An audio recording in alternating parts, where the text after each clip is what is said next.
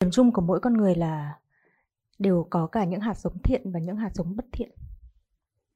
Và những hạt giống thiện sẽ được nảy nở khi mà gặp đúng môi trường thiện lương và được tưới tẩm đúng. Tuy nhiên cũng có những hạt giống thiện được nảy nở trong môi trường bất thiện. Và ngược lại nếu mà xét về con người á, thì có bốn nhóm người. Nhóm người ờ, đầu tiên á, đó là được ờ, sinh ra ở ánh sáng và cuối cùng vẫn đi về phía ánh sáng. Nhóm người thứ hai đó là nhóm người sinh ra ở ánh sáng nhưng cuối cùng lại đi về phía bóng tối. Nhóm người thứ ba là sinh ra trong bóng tối và cũng đi về phía bóng tối. Nhóm người thứ tư là sinh ra trong bóng tối nhưng cuối cùng lại đi về phía ánh sáng.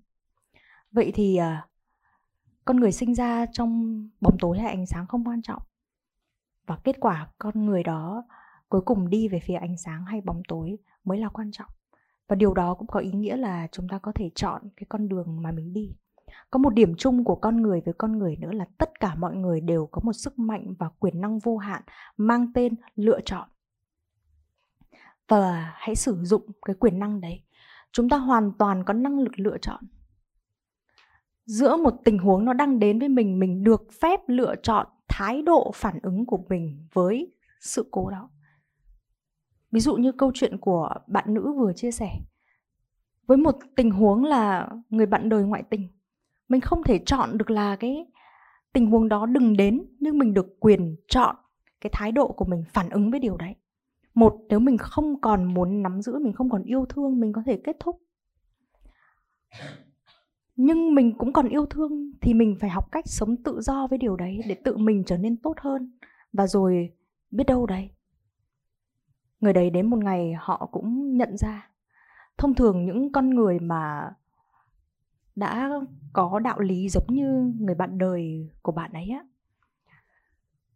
họ sẽ vẫn có thể lầm đường lạc lối nhưng mà sẽ đến lúc họ cũng sẽ quay trở lại thôi. À, đặc biệt là những người ở công giáo tại vì những người công giáo là những người họ được học giáo lý từ nhỏ đặc biệt là về sự trung thủy họ được học rất nhiều từ nhỏ. Chỉ có điều là họ sau này họ sống trong một cái môi trường mà 10 người thì đến 9 người ngoại tình và dần dần họ bị thay đổi cái niềm tin đấy.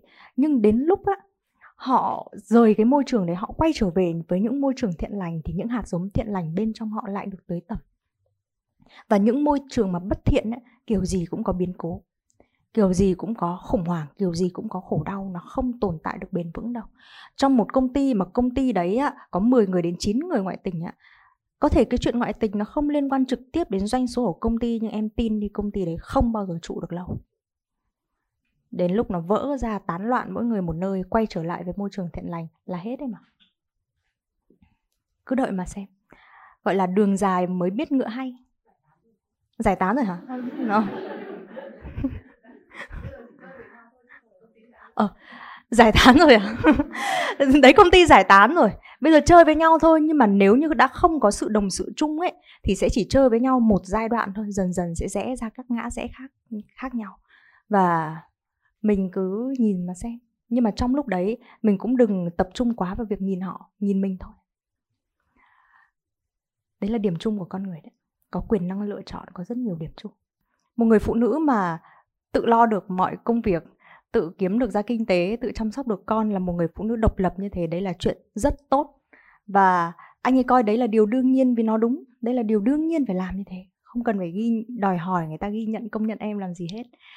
Và việc của em là em đang băn khoăn giữa việc giữ hay buông vì em vẫn còn rất nhiều tình thương với người chồng đó. Việc của em bây giờ đó là em hãy sống tự do với chính em sống tự do với chính em là em không mắc kẹt bởi suy nghĩ là giữ hay buông người đàn ông đó nữa. Tự do với chính em là em vẫn làm tốt vai trò, trách nhiệm, bổn phận, nghĩa vụ của em và em vẫn sống vui với chính em. Mình không thể vì người ta nói mình không xinh đẹp mà mình nghĩ rằng mình không xinh đẹp được. Tại vì mình xinh đẹp theo cách của mình và người ta bảo mình không xinh đẹp, đấy là mắt người ta bị khuyết tật.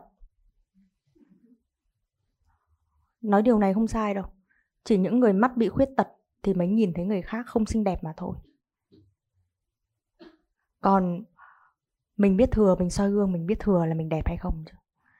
Mà những người xung quanh cũng đâu có bảo là mình xấu đâu, mà mình cũng đâu cần điều đấy đâu. Vậy nên em đâu cần phải quan tâm đến một cái lời nói đó. Em tự do với lời nói đó đi, có nghĩa là không bị ràng buộc bởi lời nói đó nữa.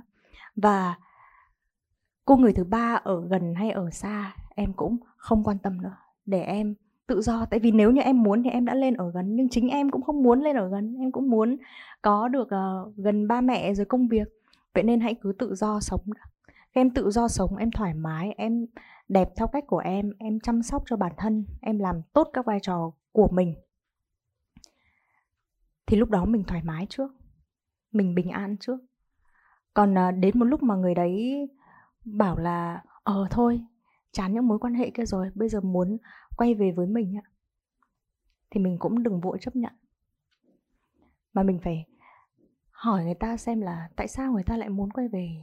Tại sao người ta lại không có thấy là hết yêu mình nữa à? Nhưng mà đấy là nếu cái ngày đấy nó đến. Còn nếu như cái ngày đấy không đến thì cũng chẳng sao cả. Mình cứ bình thản mà mình sống thôi cái việc giữ hay là buông là nó không nằm ở tờ giấy kết hôn hay là tờ giấy ly hôn. Nên cũng đừng mắc kẹt vào nó. Tại vì có những người ly hôn rồi nhưng mà vẫn kết hôn với người đấy trong tâm trí bằng hàng loạt những suy nghĩ bế tắc, đau khổ, tuyệt vọng, oán giận, thù hằn.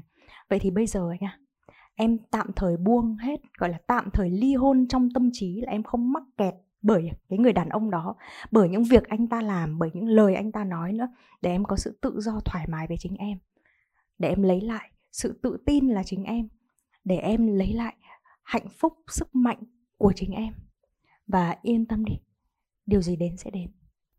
Tụi ăn có chia sẻ lúc đầu đình chính một chút đấy, đó là trong khoảng một năm, tư nhân cũng có những trường hợp đặc biệt, thì mối quan hệ giữa nam và nữ thường sẽ có những xung đột, có những biến cố và có những khủng hoảng. Và có những cuộc khủng hoảng sẽ khiến cho họ dừng lại nhưng chắc chắn là giữa mối quan hệ giữa người này và người thứ ba cũng sẽ có khủng hoảng đấy. Nhưng bởi vì sao họ vẫn tồn tại được sau 3 năm? Bởi vì cô phụ nữ này này, đã đổ vỡ nhiều lần với nhiều người đàn ông rồi. Thế nên lần này đến với người đàn ông này, cô ấy không còn sự chủ quan đấy nữa. Và cô có sự khéo léo, nhanh nhạy và giữ gìn tốt hơn. Đặc biệt khi người đàn ông này là một người đàn ông tốt là một người đàn ông có trách nhiệm. Thì vì cô ấy đã trải qua nhiều mối quan hệ trước đấy cô biết rằng đây là của quý hiếm rồi nên mình phải trân trọng mình phải nâng niu mình phải giữ. Nên dù khủng hoảng thì họ vẫn không chủ quan thế nên họ vẫn có thể xử lý được. Và một người đàn ông có trách nhiệm sẽ rất thương người và họ thương không phải họ thương mỗi mình mình mà bất kỳ ai đến với họ trong cuộc đời này họ đều có thể thương được. Gọi là một tình thương bao la và rộng lớn. Ờ, và đặc biệt với những người mà có hoàn cảnh khó khăn và đau khổ thì họ càng nảy sinh cái điều đấy và họ họ thương yêu. Nên câu hỏi là giữa thương và yêu có cái điều gì nó thực sự khác nhau hay không? Thật ra hai cái điều này nó cũng gần gần giống nhau. Nó, nếu mà nói là khác biệt quá lớn ấy, thì là không có sự khác biệt quá lớn. Thế nên người ta mới nói là thương yêu yêu thương cái từ đấy là cái cụm từ mà hay đi kèm với nhau. Nhưng mà thôi, bây giờ mình cũng không băn khoăn là có thương mình hay là có yêu mình, tại vì chẳng thấy làm những cái hành động như là với cô ấy. Tôi ăn kể cho các bạn nghe một câu chuyện mà không phải một lần tôi ăn nghe nha, mà rất nhiều lần tôi ăn nghe.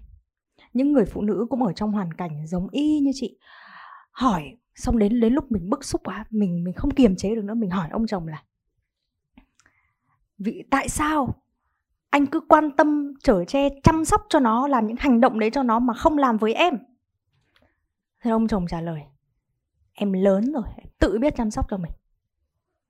Và sau đó, người phụ nữ đặt câu hỏi đó thấy thất vọng. Và kể lại với tuệ an, rất nhiều người như thế nhá, đại loại như vậy. Và tuệ an nói rằng, thế có thấy chồng nói đúng không? Đúng còn gì em lớn rồi em tự biết chăm sóc cho mình và ai tự biết chăm sóc được cho mình người đó là người sướng. Còn nếu ai còn phải dựa dẫm ỉ lại vào một người đàn ông á, thì người đó mới là người khổ. Vậy nên mình biết rằng mình tự lập mình chủ động được đó là mình sướng. Đó là mình hạnh phúc mình đừng nhìn vào những cái so sánh nữa để mà mình lại khổ đau. Còn chắc gì người đàn ông đó đủ vững chãi để cho cô gái đó dựa cả đời? Chắc chắn là không tại vì kể cả họ có mối quan hệ tốt đẹp với nhau đi chăng nữa, thì không ai làm được cái chỗ dựa vững chãi cho mình, ngoại trừ mình đâu.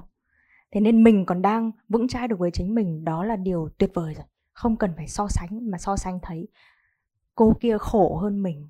Tại vì cô kia đang phải dựa dẫm, còn mình sướng hơn cô ấy vì mình đang được tự do, tự tại, độc lập, vững chãi, đứng với chính mình. Còn nếu như mình có thể chấp nhận được thì mình hãy làm như thế. Còn nếu như mình thấy tình cảnh này không thể chấp nhận được thì mình hãy thay đổi nó. Còn nếu như mình vừa không chấp nhận được mà vừa không có đủ sức mạnh để thay đổi nó thay đổi có thể thay đổi hình thái mối quan hệ này thì đó mới chính là khổ đau. Tại vì có những người ở yên đó để chấp nhận cũng không mà thay đổi nó cũng không thì thì mới khổ. Còn đâu nếu đã chấp nhận được rồi ngày xưa uh, có rất nhiều người chấp nhận được kể cả ngày nay, hoặc không chấp nhận được thì mình say no với kiểu sống như vậy. Tất cả phụ thuộc vào chính mình và tất cả là sự lựa chọn của chính mình. Không một ai có thể trả lời cho chính mình là mình nên nắm hay mình nên buông ngoại trừ bản thân. Tuệ an có một cái tips, đó là mỗi khi chúng ta đang thắc mắc giữa việc nắm hay là việc buông, giữa việc dừng lại hay là bước tiếp, giữa việc ra quyết định này hay là ra quyết định kia thì tạm thời chúng ta cứ tĩnh lặng đã. Và sau đó bạn hãy lắng nghe tiếng nói của trái tim của bạn, xem là bạn đang có cảm xúc tốt với hướng nào nhiều hơn. Thì bạn hãy làm cái hướng đó theo đúng tiếng nói con tim của bạn. Và một bí mật nữa đó là chọn con đường nào, chọn quyết định nào không quan trọng bằng thái độ bạn đi trên con đường đó, bằng thái độ của bạn khi ra quyết định đó.